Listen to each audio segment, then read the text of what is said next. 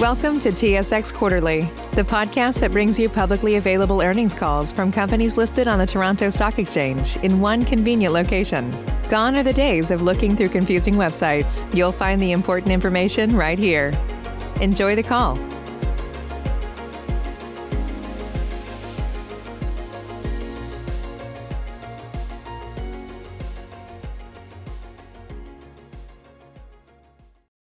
Good morning and welcome to Newmont's second quarter 2020 earnings call.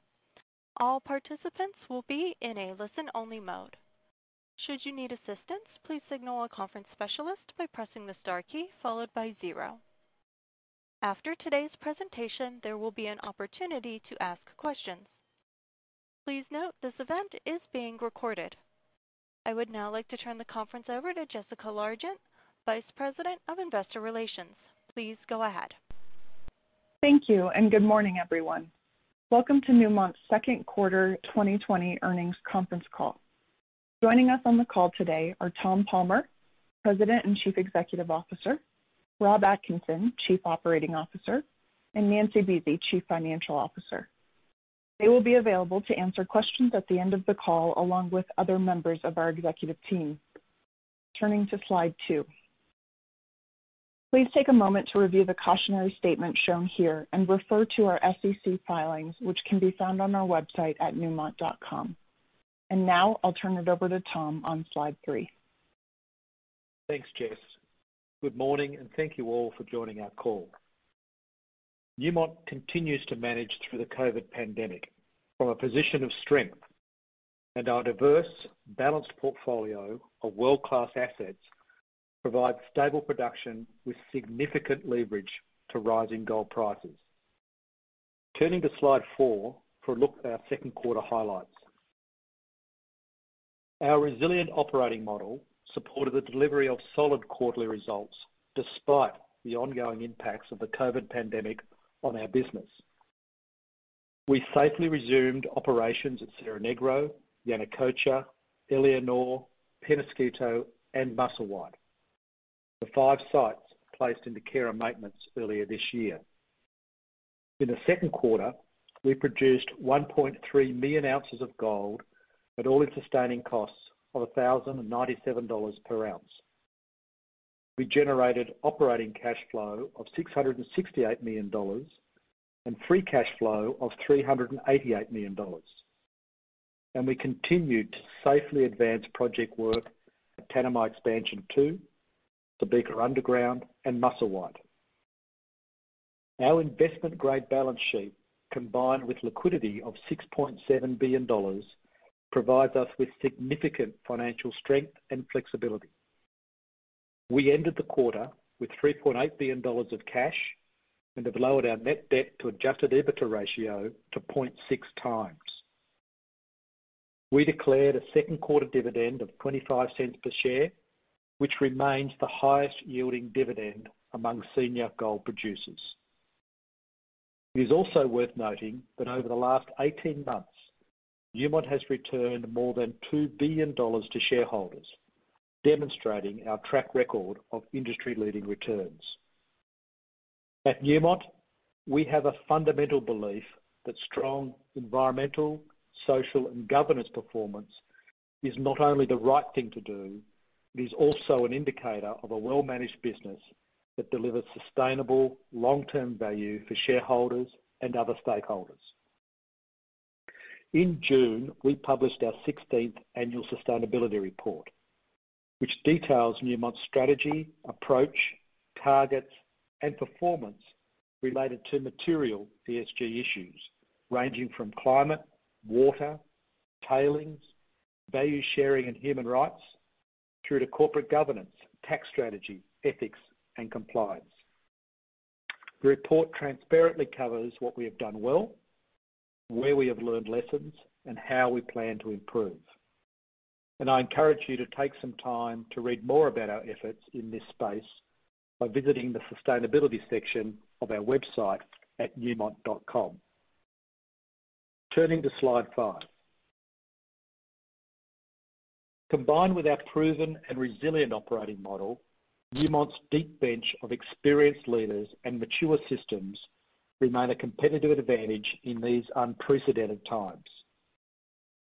We will continue to maintain our wide-ranging COVID protocols at all sites, ensuring that we keep the health, safety, and well-being of our people and communities above all else. While we have had employees and contractors test positive for the virus, our quarantine and contact tracing procedures have proven effective in mitigating the spread to other employees and local communities. Two weeks ago, I visited our Boddington operation in Western Australia.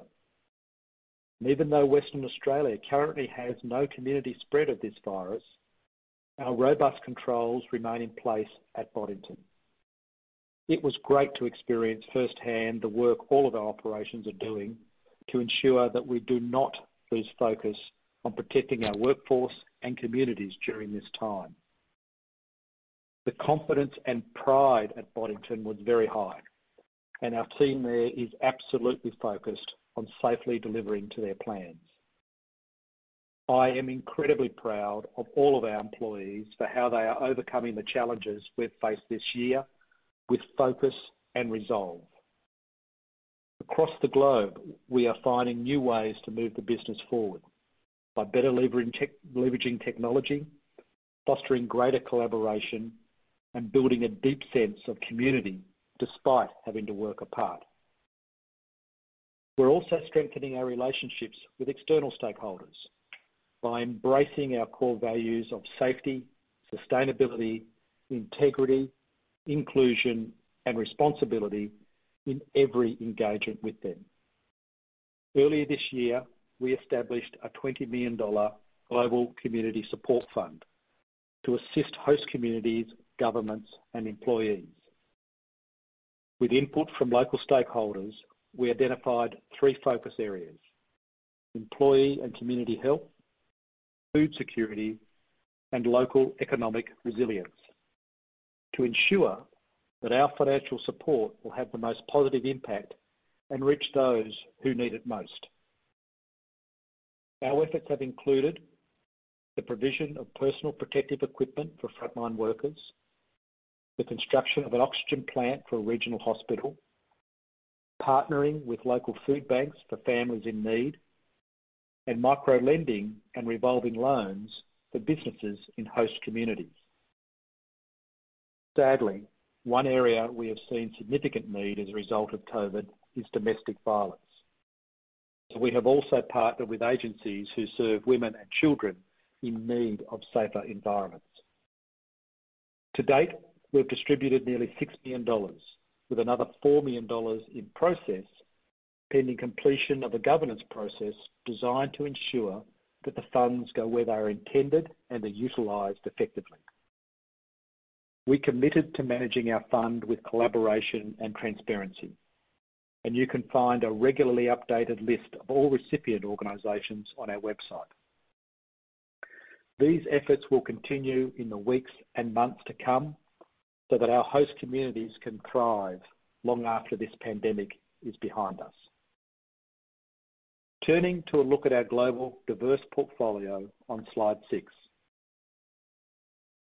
Among our 12 operating mines and two joint ventures, we have eight world-class assets, each of which deliver more than 500,000 ounces of consolidated production per year at all-in sustaining costs of less than $900 per gold equivalent ounce and a mine life that exceeds 10 years. Importantly, all are located in top-tier jurisdictions that we define as countries classified in the A and B ratings ranges by each of Moody's, S&P, and Fitch. In addition to our eight existing world-class assets, Newmont has two emerging world-class assets with Yanacocha in Peru and Merian in Suriname. These emerging assets within our portfolio offer upside through further optimization and development over the coming years. We also have an unmatched project pipeline, with Tanami Expansion 2 being executed and both Ahafo North and Yanacocha Sulfides advancing towards full funds decisions next year. It is from this foundation that we can create additional value as we optimize our longer-term projects and deliver decades of profitable production. Turning to slide seven. Our stable production profile will generate more than 6 million ounces of gold per year through to 2029. This decade-long production profile is underpinned by our eight world-class assets, our industry-leading exploration program, and our three key development projects, Tanami 2, which is in execution, along with Ahafo North and Yanacocha Sulfides. This profile is further enhanced with over $1.5 billion per year of additional revenue from producing between 1.2-1.4 million gold equivalent ounces from silver, lead, and zinc at Peñasquito and copper at Boddington. Combined, we will deliver well over 7 million gold equivalent ounces per year for the next decade, the most of any company in our industry. Turning to our free cash flow generation potential on slide eight. We expect to generate substantial free cash flow throughout the gold price cycle. For every $100 increase in gold price above our base assumption, Newmont delivers approximately $400 million of incremental attributable free cash flow per year. Using our conservative $1,200 gold price assumption, our base free cash flow would still total more than $5 billion over the next five years. And at current gold prices, our portfolio will generate more than $17 billion of free cash flow over that same timeframe. In addition, we have the potential for further upside with tailwinds from favorable oil prices and foreign currency exchange rates. Looking forward, we are well-positioned to continue executing our capital priorities and staying focused on long-term value creation. With that, I'll hand it over to Rob to discuss our operational performance on slide nine. Thanks, Tom. Turning to slide 10. The strength of our diversified global portfolio, along with our operating model and capable workforce, continues to be a key differentiator for Newmont during this unprecedented time. During the second quarter, we executed safe and efficient restart plans at Cerro Negro, Yanacocha, Éléonore, Peñasquito, and Musselwhite, which I will discuss in more detail shortly. As Tom mentioned, we continue to maintain the extensive protocols across all of our sites to ensure the health and safety of our workforce in nearby communities. And we have been operating with a significantly reduced site-based workforce who remain committed to the safe delivery of our plans. As you will recall, we made the important and proactive decision to continue paying our employees through June, despite the status of their operation, which has impacted our second quarter unit costs. It was absolutely the right decision, and it has been an essential factor to allow the safe and efficient ramp-up of our operations with the full support of our workforce and local communities. For the second quarter, we incurred approximately $195 million of care and maintenance costs and approximately $33 million of COVID-19 specific costs related to additional health and safety procedures, transportation costs, and community support fund disbursements across our entire portfolio. Over the last few months, we've seen near-term headwinds as our increased health and safety protocols impact operating efficiencies, particularly in the mine, with staggered pre-start meetings, the elimination of hot seating, and transport changes impacting productivity. However, we've been able to partially offset these impacts by reducing the number of people working at site, implementing new rosters, and taking advantage of downtime to plan for longer-term efficiency improvements. And I will touch on these further in the regional overviews. I'm very proud of our team and what they have safely accomplished during this unprecedented time, But As we continue navigating through this global pandemic, I can assure you our focus to drive efficiency and productivity gains is more important and acute than ever. And we are well-positioned to deliver a stronger second half of the year. Turning now to slide 11 for an update on Australia's performance. At Boddington, we began to reach higher grade in the South Pit, and earlier this month, the team achieved 21 million tons through the plant year to date, which puts them on track to exceed 40 million tons by year-end. As our three-year stripping campaign nears completion, we will continue to mine higher grades into 2021. We continue to invest in the autonomous haulage system, which we expect to be fully operational next year. Tanami delivered yet another solid quarter, and the team is continually looking for ways to improve the way we work. Just recently, the mine implemented even-time rosters to improve productivity on shift change days. With the interstate border closures in place in Australia, I am incredibly appreciative of many of the team and their families for their willingness to temporarily relocate to Darwin from other parts of Australia, allowing us to continue safely operating through this period. The Tanami Expansion 2 project is also progressing, and all critical activities have continued. Working with our EPCM, Worley, we are now approximately 30% through the engineering design, and the overall project is about 10% complete. Travel restrictions did impact second quarter development rates. However, we recently added a fourth crew to help mitigate the efficiency losses. In early July, the box cut for the production shaft foundation was completed, and we placed the second raise bore on surface. So overall, things are tracking well. And Two weeks ago, the first buildings for the new camp near the underground mine arrived on site after traveling over 2,000 miles. The camp will initially be used for the construction crews, and when the project is completed, it will be repurposed to accommodate our mining crews to improve fatigue management and save 80 minutes a day in travel time between the current camp and the mine. We are also progressing our study work of Oberon remotely, including a review of surface layouts, mine and process plant infrastructure options, and updating the resource model. Our hydrogeological drilling has been delayed, but we are working with the traditional owners to access the area and safely remobilize the team. The Oberon deposit continues to grow as an open pit opportunity and the potential to get beyond 2 million ounces as we define the high-grade structures and understand the upside of this prospective deposit and how this further improves our production outlook.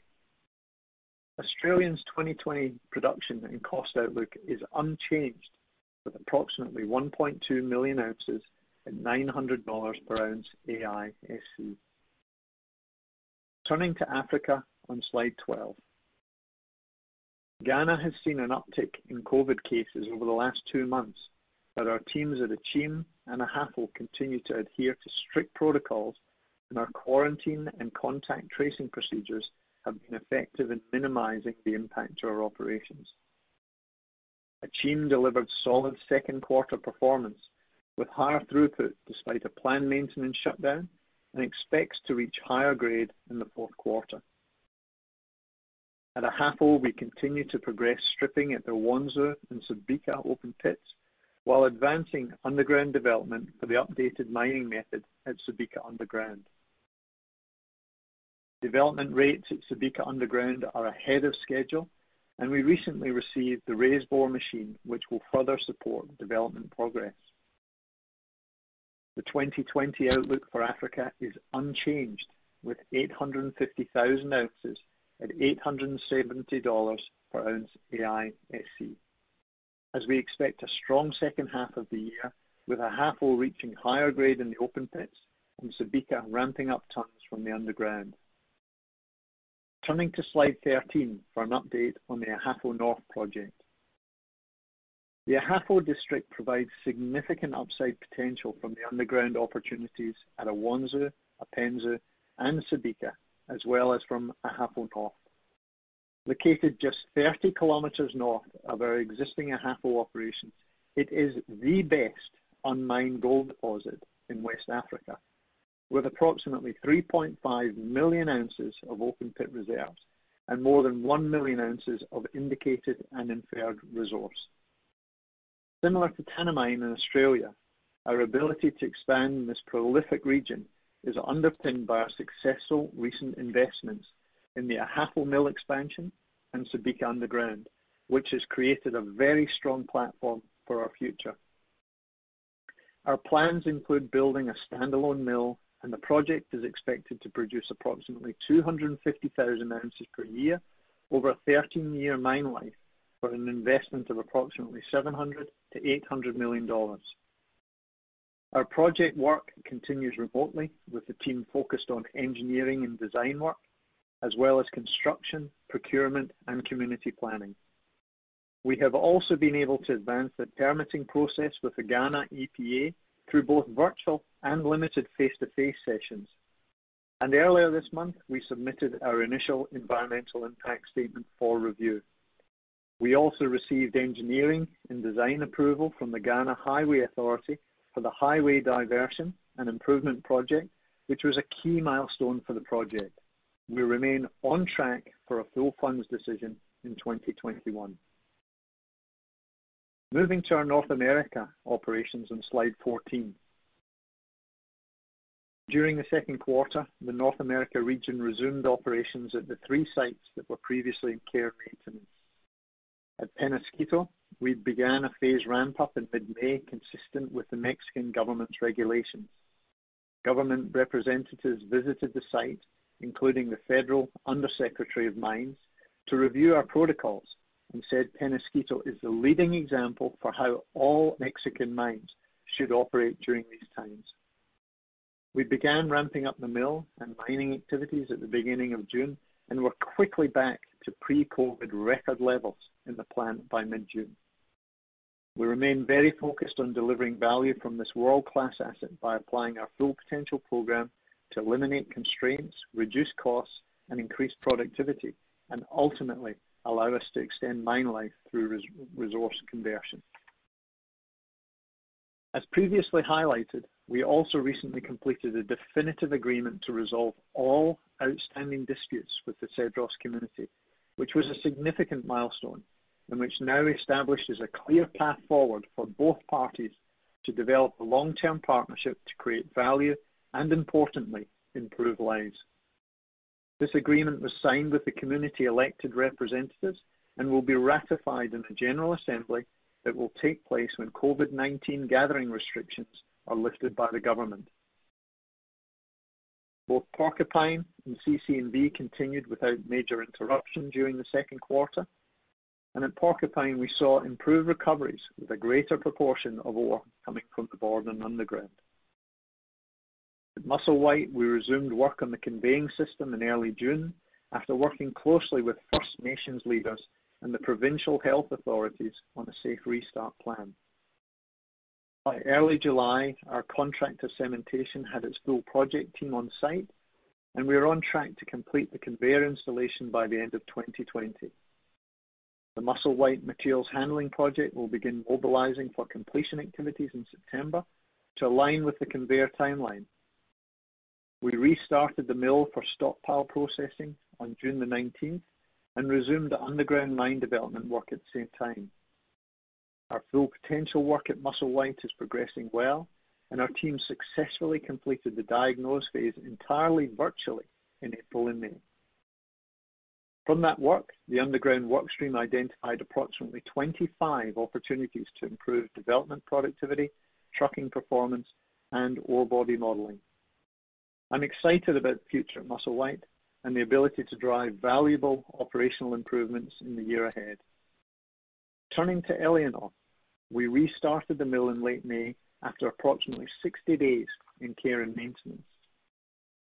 Earlier this year, the mine undertook a review of ground support conditions, and we completed some necessary rehabilitation work before ramping up production activities. We expect to reach more normal levels of production in August as we manage through ongoing travel and logistical constraints. construction on the lower mine materials handling system project resumed in early June with the conveyor belt installation and commissioning of the first rock breaker. We expect the project to be operational in mid-August, streamlining the transportation of ore to surface. From the beginning, we flagged that Éléonore was the operation requiring further optimization as Newmont's technical experts critically assess the asset and the opportunities to improve the geotechnical model. We remain positive on the value we can unlock from Éléonore. However, we are taking the proper time to fully integrate the updated geological and geotechnical models to deliver an optimized life of mine plan.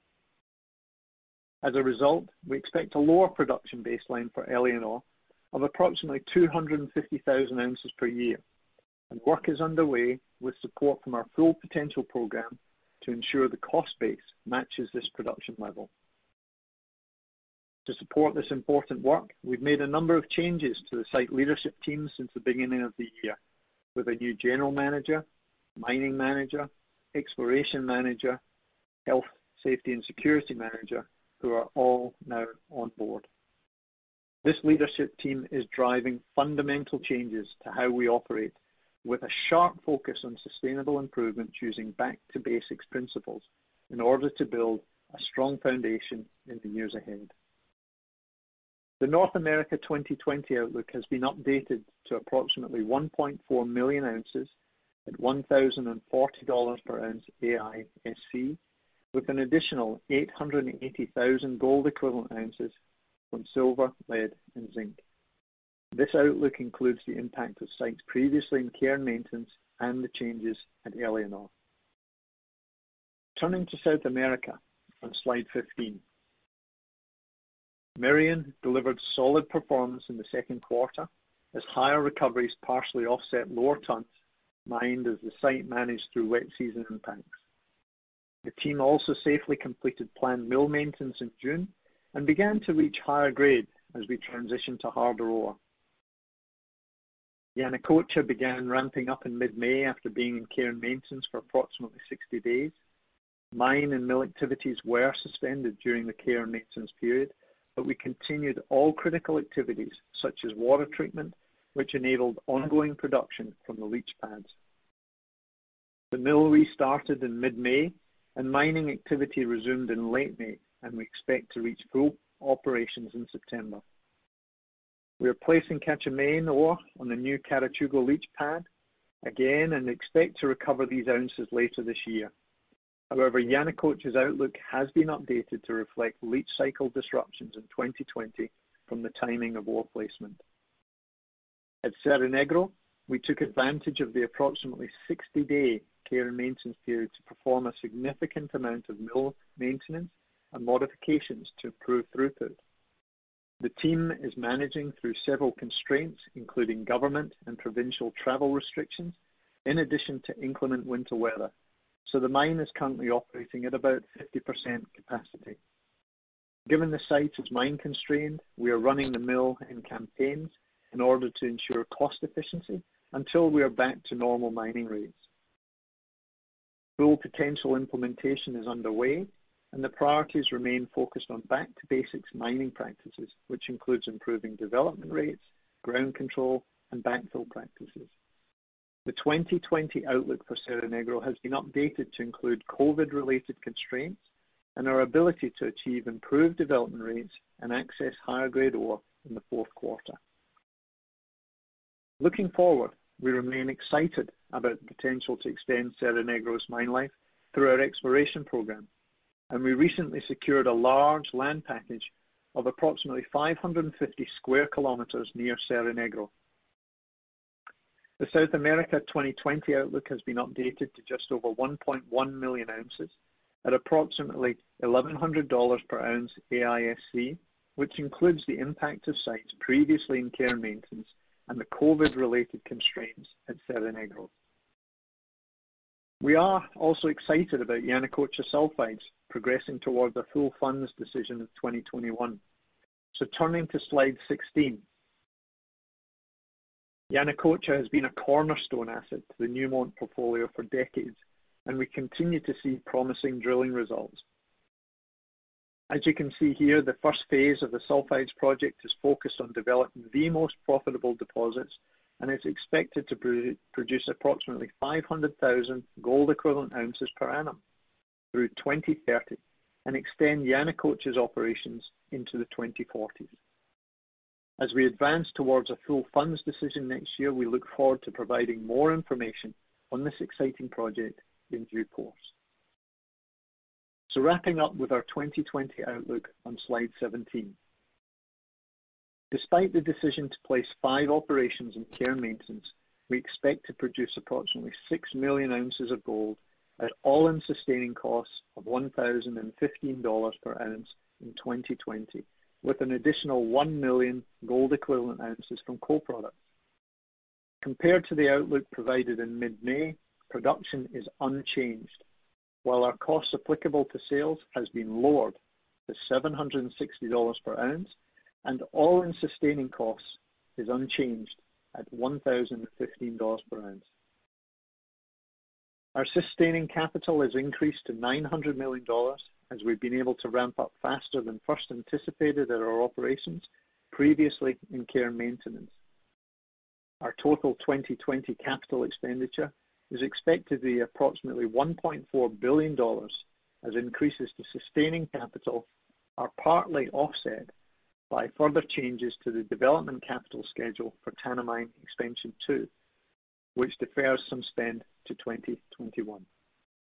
For exploration and advanced projects, we've lowered our 2020 investment to approximately $350 million. We are fortunate to have the largest gold reserves in our industry at 95.7 million ounces, and we completed the majority of our reserve drilling in the first quarter. However, as we continue to focus on keeping our people safe, we currently expect to replace approximately 60%-70% of our targeted reserves delivery by the drill bit from our managed operations in 2020. We also experienced some lab processing delays at the start of the pandemic, but are now seeing normal turnover times. We also restarted exploration mapping activities at Coffee using 100% Yukon-based crew, and we are prepared to restart greenfields activities as soon as local restrictions are lifted in areas of Africa, Australia, and South America.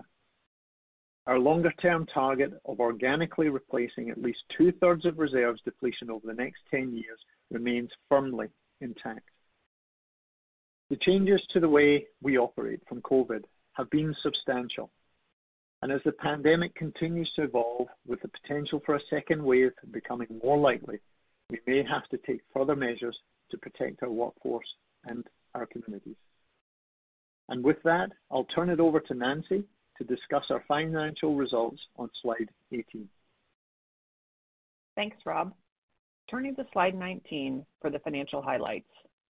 Despite having five operations in care and maintenance, our financial performance improved significantly compared to the prior year quarter, demonstrating that tailwinds from favorable gold and oil prices and foreign exchange more than offset the COVID-related impacts to our business. During the second quarter, Newmont delivered solid results with higher revenue of nearly $2.4 billion despite fewer ounces sold, adjusted net income of $261 million, or $0.32 per diluted share, and adjusted EBITDA of approximately $1 billion. Cash from continuing operations was $668 million, and free cash flow was $388 million, a nearly six-fold increase quarter-on-quarter. Turning to slide 20 for a review of our earnings per share in more detail. Second quarter GAAP net income from continuing operations was $412 million, or $0.51 per share. Adjustments included $0.28 related to the change in fair value of our equity investments, $0.04 related to incremental COVID-specific costs, such as additional screening protocols, transportation costs, and community fund disbursements, $0.02 related to tax adjustments and valuation allowance, and $0.03 of other charges. Taking these adjustments into account, we reported second quarter adjusted net income of $0.32 per diluted share. While we adjusted approximately $33 million of non-recurring incremental COVID-specific costs from our second quarter net income, we did not adjust out approximately $195 million related to the five operations temporarily placed into care and maintenance. Costs here included wages, direct operating expenses, and non-cash depreciation. It's worth noting that our ANI per share would have been $0.15 per share higher if we had adjusted for these costs. Turning to slide 21. As Tom mentioned, Newmont continues to manage through the COVID pandemic from a position of strength. There has been no change to our industry-leading capital allocation priorities, which include maintaining and strengthening our investment-grade balance sheet, growing our margins through the delivery of our Full Potential continuous improvement program, and growing our reserves and resources through disciplined investments in organic growth. And finally, returning cash to our shareholders through a sector-leading dividend. We ended the quarter with liquidity of $6.7 billion, and our net debt to EBITDA ratio improved to 0.6x. Newmont's focus on leading shareholder returns remains stronger than ever, and we declared a second quarter dividend of $0.25 per share. Over the last six quarters, we have returned more than $2 billion to shareholders through dividends and share buybacks, a track record that demonstrates our commitment to providing the highest returns. Lastly, while the recent rise in gold price is notable, we will continue to use our conservative assumptions around $1,200 mine plans and continue our discipline around capital allocation. We will also invest in profitable projects, return cash to shareholders, and maintain a strong balance sheet. Excess cash flows generated from periods of higher gold prices could be used to further improve our balance sheet and provide additional returns to shareholders. With that, I'll hand it over to Tom to wrap up on slide 22. Thanks, Nancy.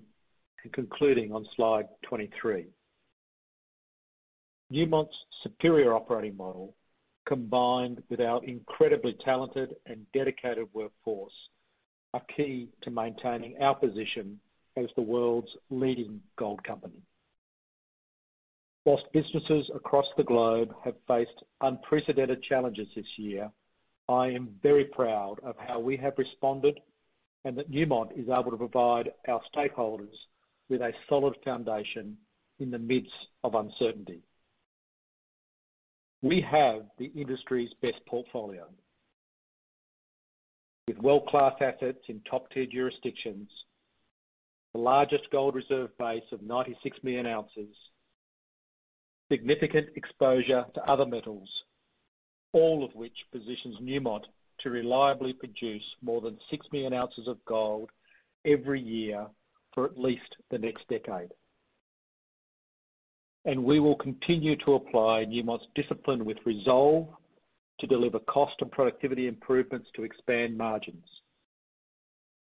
I'm very excited about what the future holds at Newmont, beginning with a strong second half to 2020. Thank you for your continued support, and please keep safe and well as we continue to navigate through this pandemic. With that, I'll turn it over to the operator to open the line for questions. We will now begin the question and answer session. To ask a question, you may press star then one on your touch-tone phone. If you are using a speakerphone, please pick up your handset before pressing the keys. To withdraw your question, please press star then two. At this time, we will pause momentarily to assemble our roster.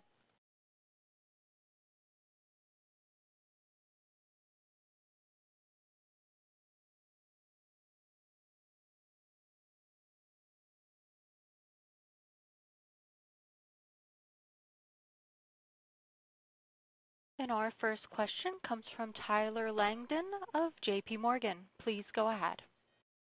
Yeah. Good morning, Todd, Rob, uh, and Anthony. I hope you're all doing well, and thanks for taking the questions. I guess just to start, could you talk a little bit about the risk to production in the second half, like if COVID cases just increase from current levels around your operations? And I guess specifically, you know, are there actions you can take to sort of reduce the risks of having to shut down the five operations that you previously put on care and maintenance? And is there sort of less risk, you know, at the operations um, that were never shut down?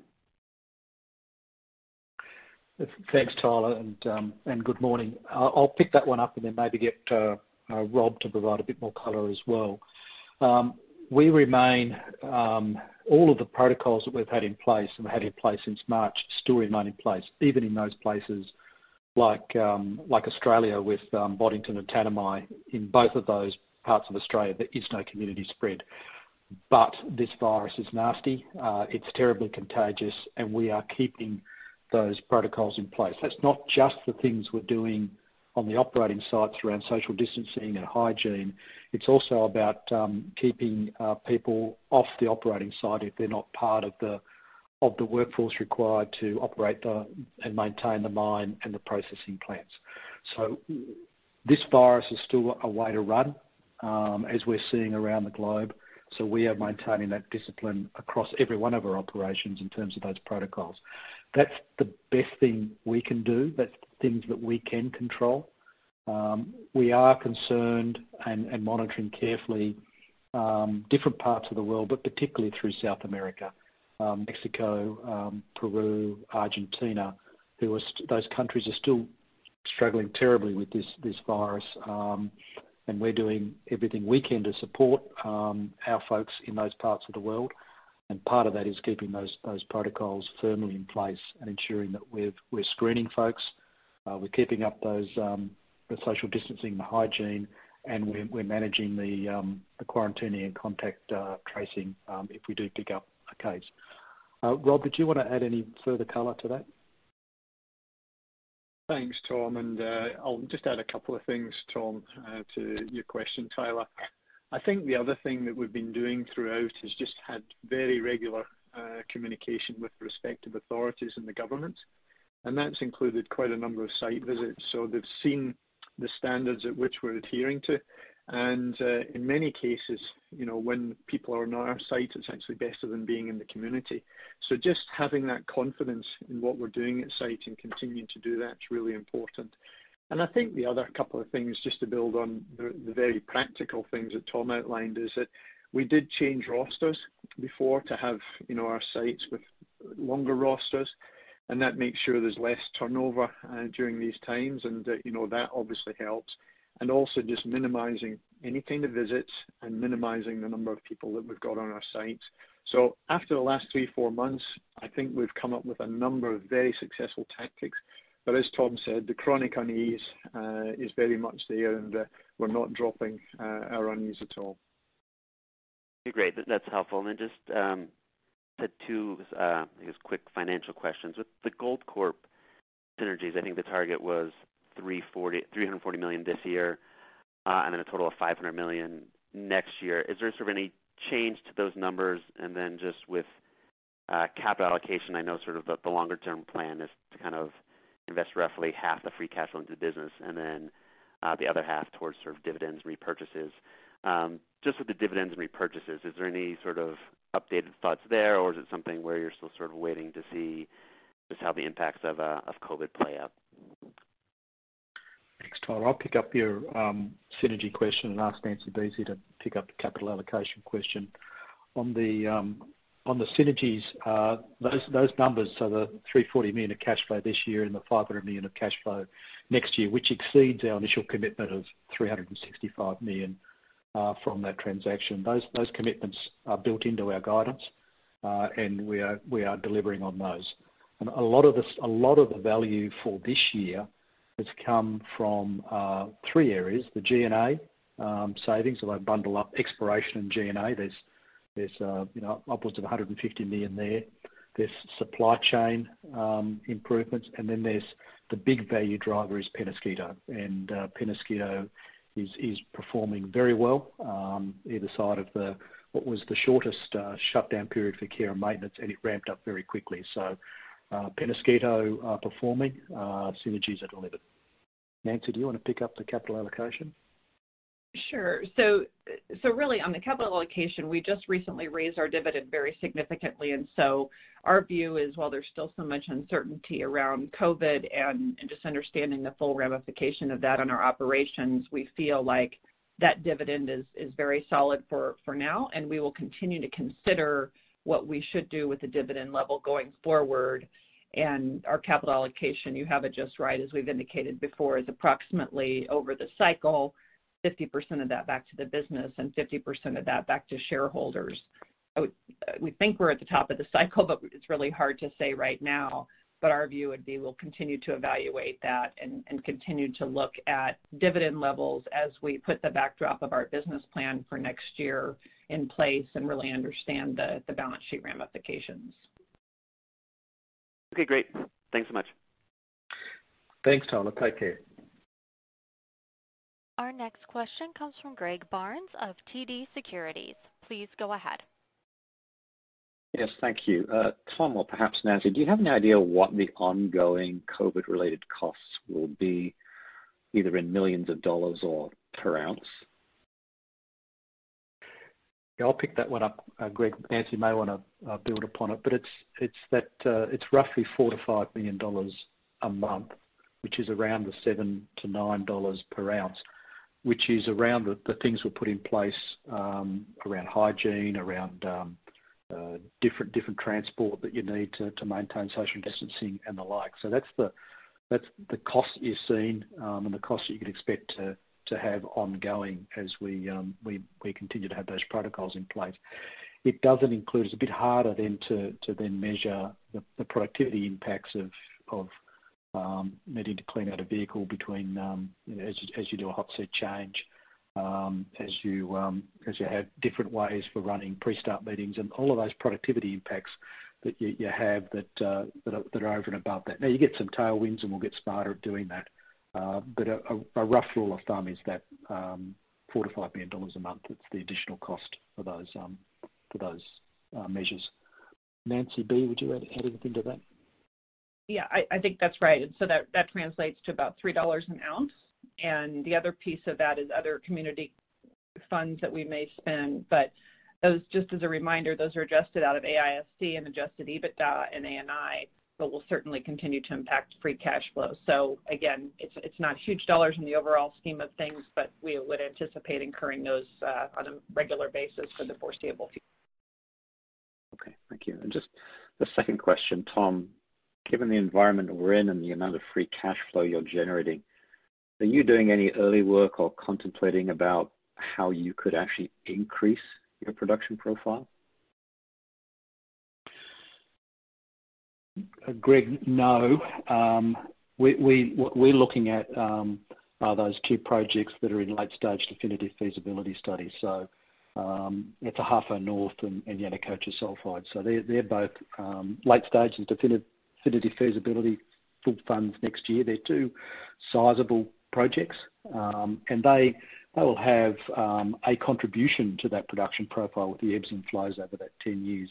That's where our focus is. Um, and they'll be um, significant uh, drawers on on free cash flow into next year. And then the other thing you've got to balance up with that is that'll have three significant projects in Tanami 2, Ahafo North, and Yanacocha Sulfides all happening in parallel. And it's about then balancing that with your um, project execution risk.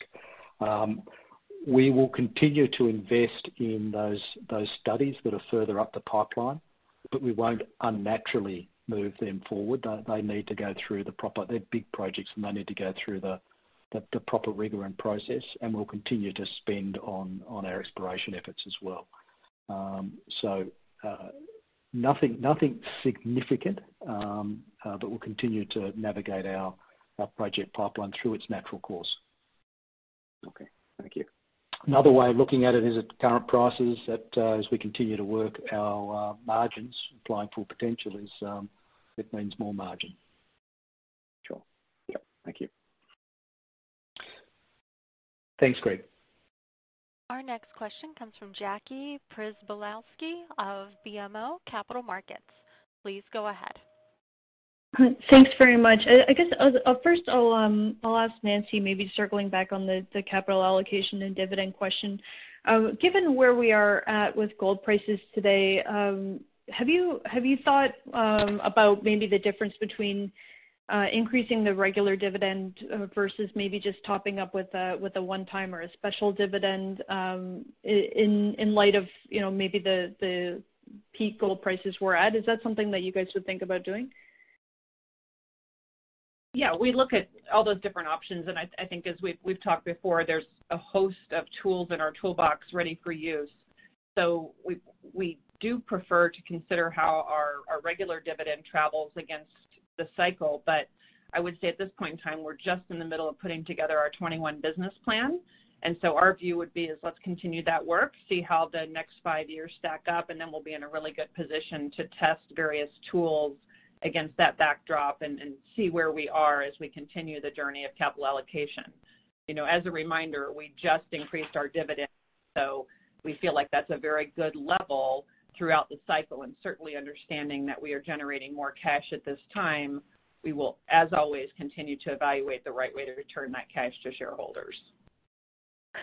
Fair enough. Um, if I can also ask on um, on the Full Potential program, um, if I know I know uh, the last couple of months have been very difficult, but uh, are you able to give us a bit of an update in terms of how it's going at Peñasquito? And um, and are you? Uh, I know you mentioned that you've realized quite a bit of synergies there, but are you realizing the the benefits from the Full Potential program that you were expecting?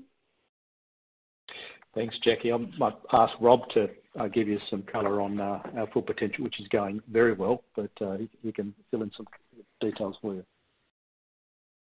Thanks, Jackie. And the, and the simple answer is, you know, very much so. That uh, Tom mentioned in his preamble about uh, the the rates that we were able to achieve after we came back from the the care and maintenance, and really within just a handful of days, we were back up to the record levels that we were reaching before. So going through the mill, we were well above the 110,000 tons a day. And uh, you know that just shows the amount of effort, the stability, and the focus that the team's got there. You know, we're also making uh, big improvements in the mine in terms of the way in which we're digging the ore to make sure there's no dilution, and just the accuracy of what's going through the plant uh, there as well. And uh, really across the board at Peñasquito, Jackie, as you know, that there is uh, there's opportunity everywhere in terms of the way in which we're utilizing our equipment, the effectiveness of our drill and blast, the quality of the blasting in our supply chain, you know, working on the uh, the availability of our equipment, the effectiveness of our maintainers, etc. On all those counts, we're seeing improvements, and uh, you know, I, I I think you know the longer that we continue to run, the more records that we're going to break there. So, in answer, Jackie, it's been very positive. Uh, great, that's that's great to hear. Thanks very much, Rob, and uh, that's it for me. Thanks. Thanks, Jackie. Take care. Our next question comes from Fahad Tariq of Credit Suisse. Please go ahead. Hi, good morning. Thanks for taking my question. Um, can you provide just a bit more color on some of the geotechnical issues at Éléonore? Uh, I know you touched on it during the prepared remarks, but maybe just talking about some of the options that you're looking at to lower the cost there. Thanks.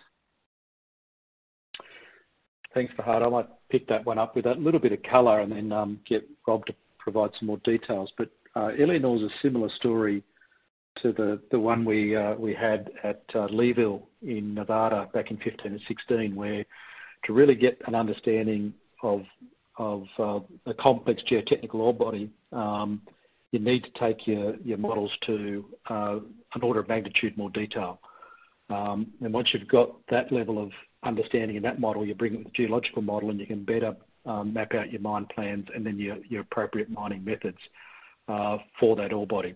That's the work that we've been doing um, over the over the last uh, several months in actually using some of the same people in Dave Thornton and Kate Williams who did that work very successfully um, and led that work very successfully um, at Leeville in Carlin back in 15 and 16, and now uh, Leeville is a very important part of the the Carlin underground complex at Nevada Gold Mines, and and largely because of that excellent work that they did. So that's that's the work that we're now applying uh, to Éléonore, and all of that knowledge and skill that we're applying to Éléonore.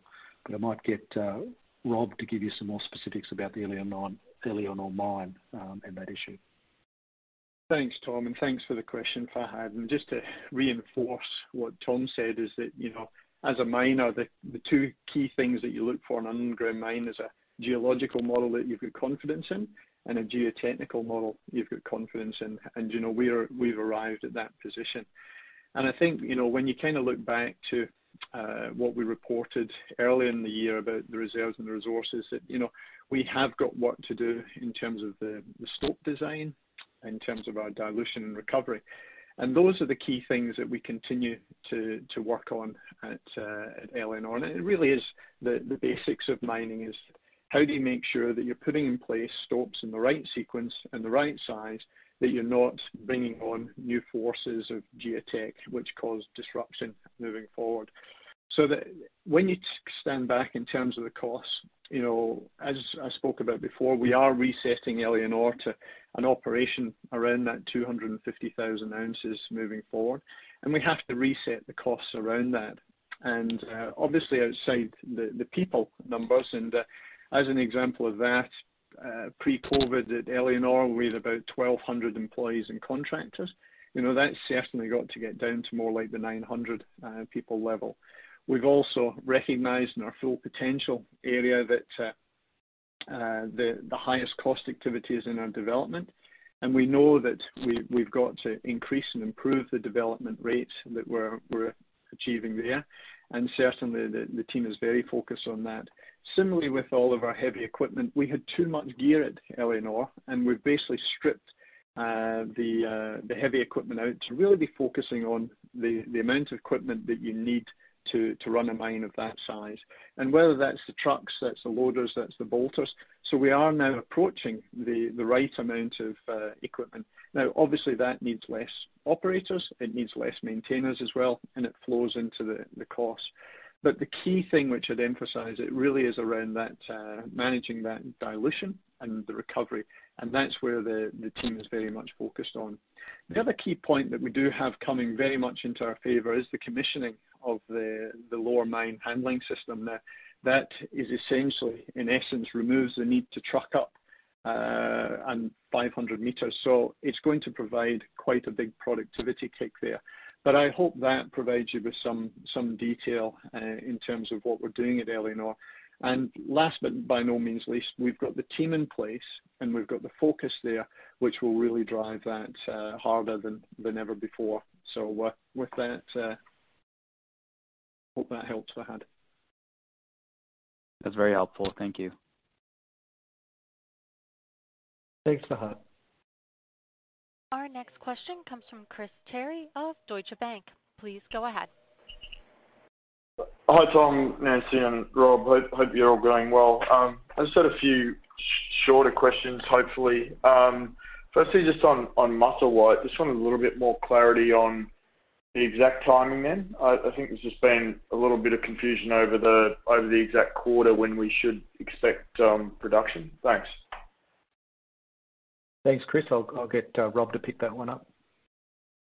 Thanks, Chris. Muscle Musselwhite is going very well. Uh, that uh, we're expecting the conveyor system to be uh, up and running come the end of the year, so it is the fourth quarter. Uh, and uh, in, in, December is the current time frame that we're looking at. And just to give you a sense that, uh, you know, in terms of the progress there, that we've got two key conveyors there that we're doing. We've got the conveyor frames hung, you know, on one of the two kilometre stretches. We've got all the hanging supports in the other. So really the critical path is around the fire suppression and then actually pulling and splicing the belts. But, uh, you know, at the end of the year is what we're very much focused on and it's progressing well, Chris. Thanks, Rob. And then just in terms of the the uh, use of capital, I guess, um, the CapEx you know, minor changes in 2020 versus 2021, uh, and then also just thinking about the greenfields exploration, which you'd pulled back previously. So is the is the increase, uh, it's all just COVID related? There's no kind of fundamental changes in in thinking of allocation or anything on that side? You would expect that you'll ramp up greenfield activities as you get better access to sites in simple terms? That's right, Chris. So you'd expect to see our exploration go back to the similar spend um, as we guided to this year uh, once we've got access to those locations. Um, and then I think with the, if I've understood your question correctly, with development capital, you'll see as we're focused on the critical path at um, at Tanami 2, you'll see some of that spend that would have been this year flow into into next year. So you'll you'll see a bit higher development capital in um, 2021 as a as a consequence of that. Uh, sustaining capital will stay uh, pretty stable. Um, we don't see uh, any any bow wave in the sustaining capital. Okay. And Two other quick ones. So the autonomous work that you've done, can you just give an update on where in terms of Boddington and just if you've done any more work on other sites or if there's any update for the autonomous positioning within the broader business? Uh, so autonomous, autonomous is we're really focused on on Boddington at this point in time. Um, and that's all progressing uh progressing very nicely. Uh, those trucks will start to arrive in the not too distant future, um, coming out of the factory in uh, Peoria. Uh, and a nice uh, a nice uh, Caterpillar um, AHS test facility being commissioned in the next few weeks just up the road from Boddington. So we're very well positioned to have a good um, Caterpillar dealer support.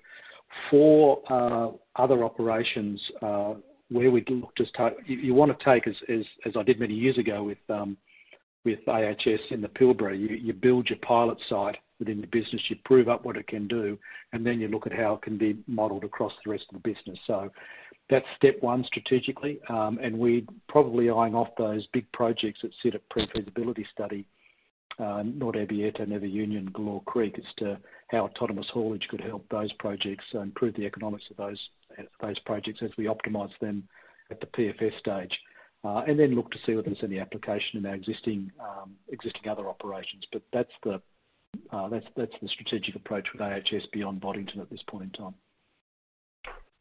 Thanks. Thanks, Tom. I guess the last one from me, you talked a lot about COVID impacts, but maybe to ask it a different way. If there's one site or maybe two sites that you're still most concerned about as being the most vulnerable, I assume it's South America, but um, are you able to give color on a particular site? Is it Peñasquito, um, Yanacocha? What what keeps you up at night as as the key risk from a COVID site?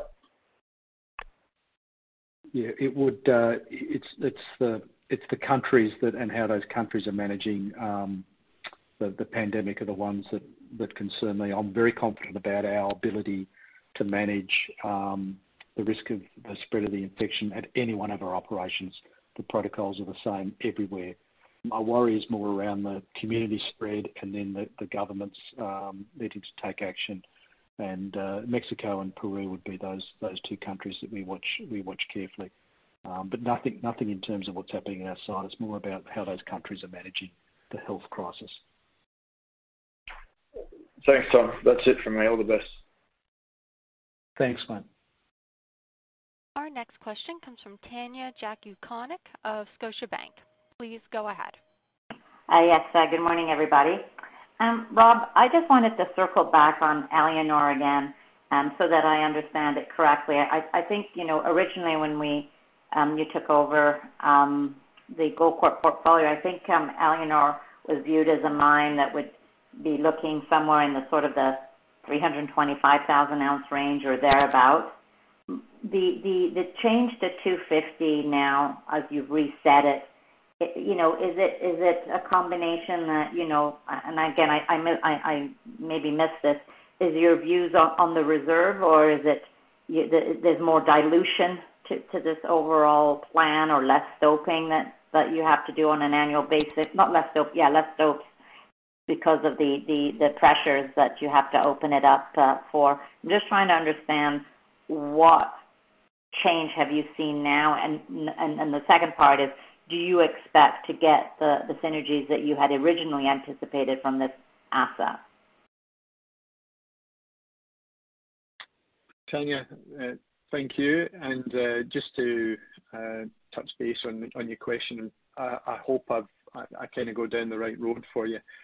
But uh essentially, you know, over the last year that we've had the asset, just doing more geotechnical investigation through our experts and more geological modeling, including structural geology, our understanding is is so much greater. You know, So, when we've been able to see what we've got in practice with also the modeling, that's been the biggest change, and we've been able to adapt and refine. So it's really been around the mining practices which are being put in place to the way in which the ore presents and the condition which the ore is under. That's essentially what we're dealing with. And so it's it's certainly not uh, uh, because the, the, the the material is not there. It's how we're actually mining it. And I think that's that's the key thing, which I'd certainly say, Tanya. And that's why I still remain very, very focused on the opportunity at Éléonore. We are still doing the exploring, both you know downward uh, to see if the ore body continues, plus out on both sides, uh, as well as the full potential projects. And uh, again, none of the full potential projects are rocket science. It truly is the basics. And I think that as we get Éléonore fit for purpose, you know, at its fighting weight around 250, you know, we're going to see, you know, those those synergies continue. And I think it's important to say that, you know, the, the likes of the support for Éléonore is now already coming from Denver. The supply chain is now coming from Denver. The G&A is being supported, you know, from Vancouver as well as Denver. So we're already seeing the softer uh, synergies there. But in the mine itself, it, it really is focusing on the basics and making sure that we're mining that ore body the way it should be mined. Uh, Tanya, maybe just one. The, the, our overall synergies tenure, I think uh, Éléonore was um, 25 million bucks. Yeah. Yeah. Oh, okay. Uh, maybe we'll take this offline uh, to get more into the technical details. Uh, maybe one for Nancy, if I could. Um, Nancy, what uh, as you look at your balance sheet um, and you look at that free cash flow that uh, you know is, being generated, and you did say half of it back into the business and uh, half back to to uh, shareholders. Can you just remind me what's the minimum cash balance that you like to keep on the balance sheet to run your business? Yeah, we've talked about that in the past, Tanya. We certainly don't have a hard and fast around that. I would say generally we, we keep in mind the fact that in certain countries we, we do need to keep certain balances or we have tax leakage coming back to the U.S. So it's a very complex network of where we're going to spend capital and where we're generating free cash flow. I would say generally speaking, that number for us is around $2 billion, but it certainly does matter to us where that cash is available for different purposes. So yeah, I would, I would sort of say in that 2 billion range um, sometimes higher if we're getting ready to enter a period of capital uh, development capital work, but that's probably the minimum at the at the lower end of the cycle. Okay, great. Thank you. Thanks, Tanya. Our next question comes from Adam Graf of B. Riley FBR. Please go ahead. Oh, thank you. Uh, good morning, uh, Tom, Rob, and Nancy. Thanks for taking my question. Just Looking at the slides, um, I was struck by the the big impact on GAAP earnings from the uh, change in value from your equity portfolio, and uh, was curious if maybe you could discuss um, you know, the the process and and the speed uh, that you guys are going through those interests and uh, and how you're sorting through them and deciding what to get rid of and when.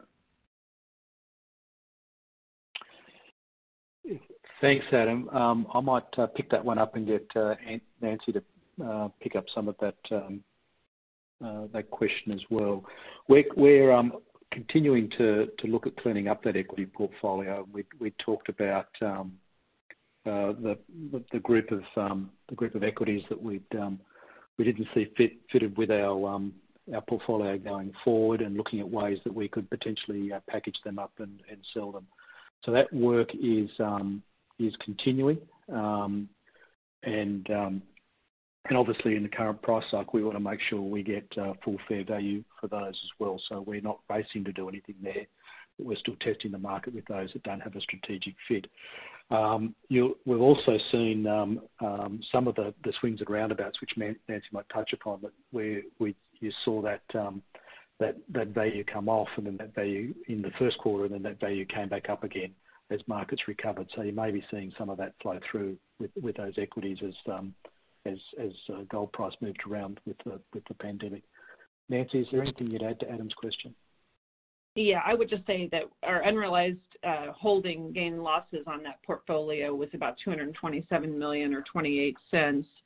And then the other piece of that is there was a tax benefit recognized resulting from those changes. So that's really the impact of that portfolio, and it's really just relative to, I'm sure, valuation around current gold prices. Sure. Sure.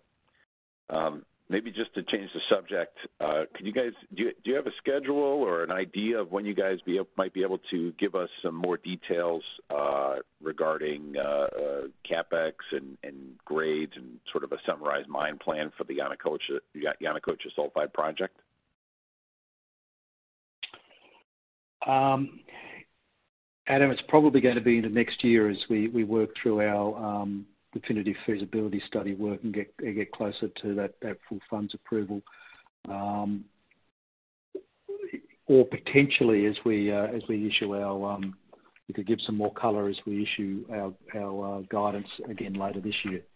So we'd look for a milestone like that or or closer to full funds uh, to provide an update. I mean, that that information we're sharing now from memory came with last year's um, uh, uh, guidance issue in December. So that's typically when we'd, um, as we revisit our plan um, and update numbers and update our guidance, that'd be the logical place to maybe give some more color on that project.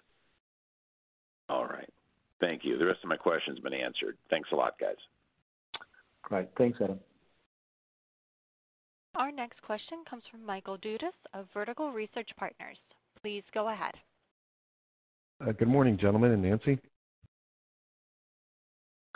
Morning, Mike. Uh, um, Tom, maybe want just you could share your thoughts on, you know, it's been the one-year anniversary for the joint venture in Nevada, uh, your perspective from when you engaged to where you are today and how you see it from Newmont's standpoint. From my perspective, Mike, it was a joint venture that should have been done a long time ago. And I'm pleased that uh, we were able to get it done um, in the first quarter of last year and bring those two assets together. Um, you had in Newmont and you had in Barrick um, mature assets that uh, were both uh, starting to enter into the twilight stages of their life and declining production profiles. And I think the ability to bring those ore bodies and those processing plants together uh, breathes life into those assets for both organizations and for those communities through uh, northern Nevada. So I think it was uh, a very good transaction um, that is creating value for both Newmont and Barrick shareholders. And the whole is definitely worth more than the sum of the individual parts. So I think it was uh, continues for me to be a very good transaction. And quite frankly, I think it's a transaction that should have been done uh, some time ago. And I think uh, too many egos got in the way on both the Newmont side and the Barrick side. And I'm pleased it's done. I think everybody agrees with that thought. How about relative to you know, production cost, the expectations that Barrick have put through relative to what you envisioned? Is that, do you feel that's on the right track and maybe this could continue to be upside because of some of the power of those synergies that you uh, cited? Certainly, we, um, I mean, as the uh, junior partner in the JV, we're looking to see the synergies realized. Um, and we uh, continue to provide support and influence to see the value from those synergies coming through. There um, are some very straightforward synergies, and then there are some that are harder to get as you uh, start to optimize mine plans around that uh, uh, double refractory ore. So we're keen to see those flow through, and we're keen to influence and support in seeing those flow through. The team also have had to manage through um, the COVID pandemic as we all have. And I think Greg Walker and the team have done a um, yeoman's job in terms of navigating through Uh, the pandemic um, um, and managing all the impacts that come from that, that uh, impact on both your production and cost performance. So uh, continue to work with Barrick as the operator and keen to see those synergies flow through. That's all for me. Thank you. Thanks, Mike. This concludes the question and answer session. I would now like to turn the conference back over to Tom Palmer for any closing remarks. Uh, thank you all for joining us today, and uh, please, uh, as we continue to manage the uh, impacts of this nasty virus, please, uh, you and your families uh, stay and keep safe and well, and we look forward to talking to you in the not too distant future. Thank you, everybody. The conference has now concluded. Thank you for attending today's presentation, and you may now disconnect.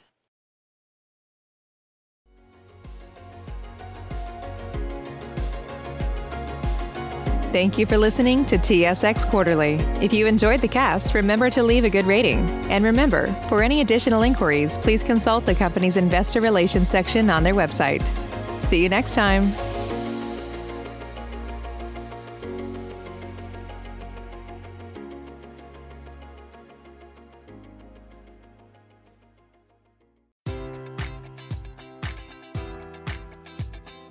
Enjoy all your favorite sports like never before at BetMGM. Sign up using code Buckeye and receive up to $1,500 back in bonus bets if you don't win your first bet. When you register with BetMGM, you'll get instant access to a variety of parlay selection features, live betting options, and the best daily promotions in the business. And with BetMGM at your fingertips, every play and every game matters more than ever. Place your money line prop, or parlay bets with the king of sportsbooks today. Sign up using code Buckeye and receive up to $1,500 back in bonus bets if you don't win your first bet. BetMGM and GameSense remind you to play responsibly. 21 plus and present in Ohio, subject to eligibility requirements. Rewards are non-withdrawable bonus bets that expire in seven days. Gambling problem? Call 1-800-GAMBLER. In partnership with MGM Northfield Park.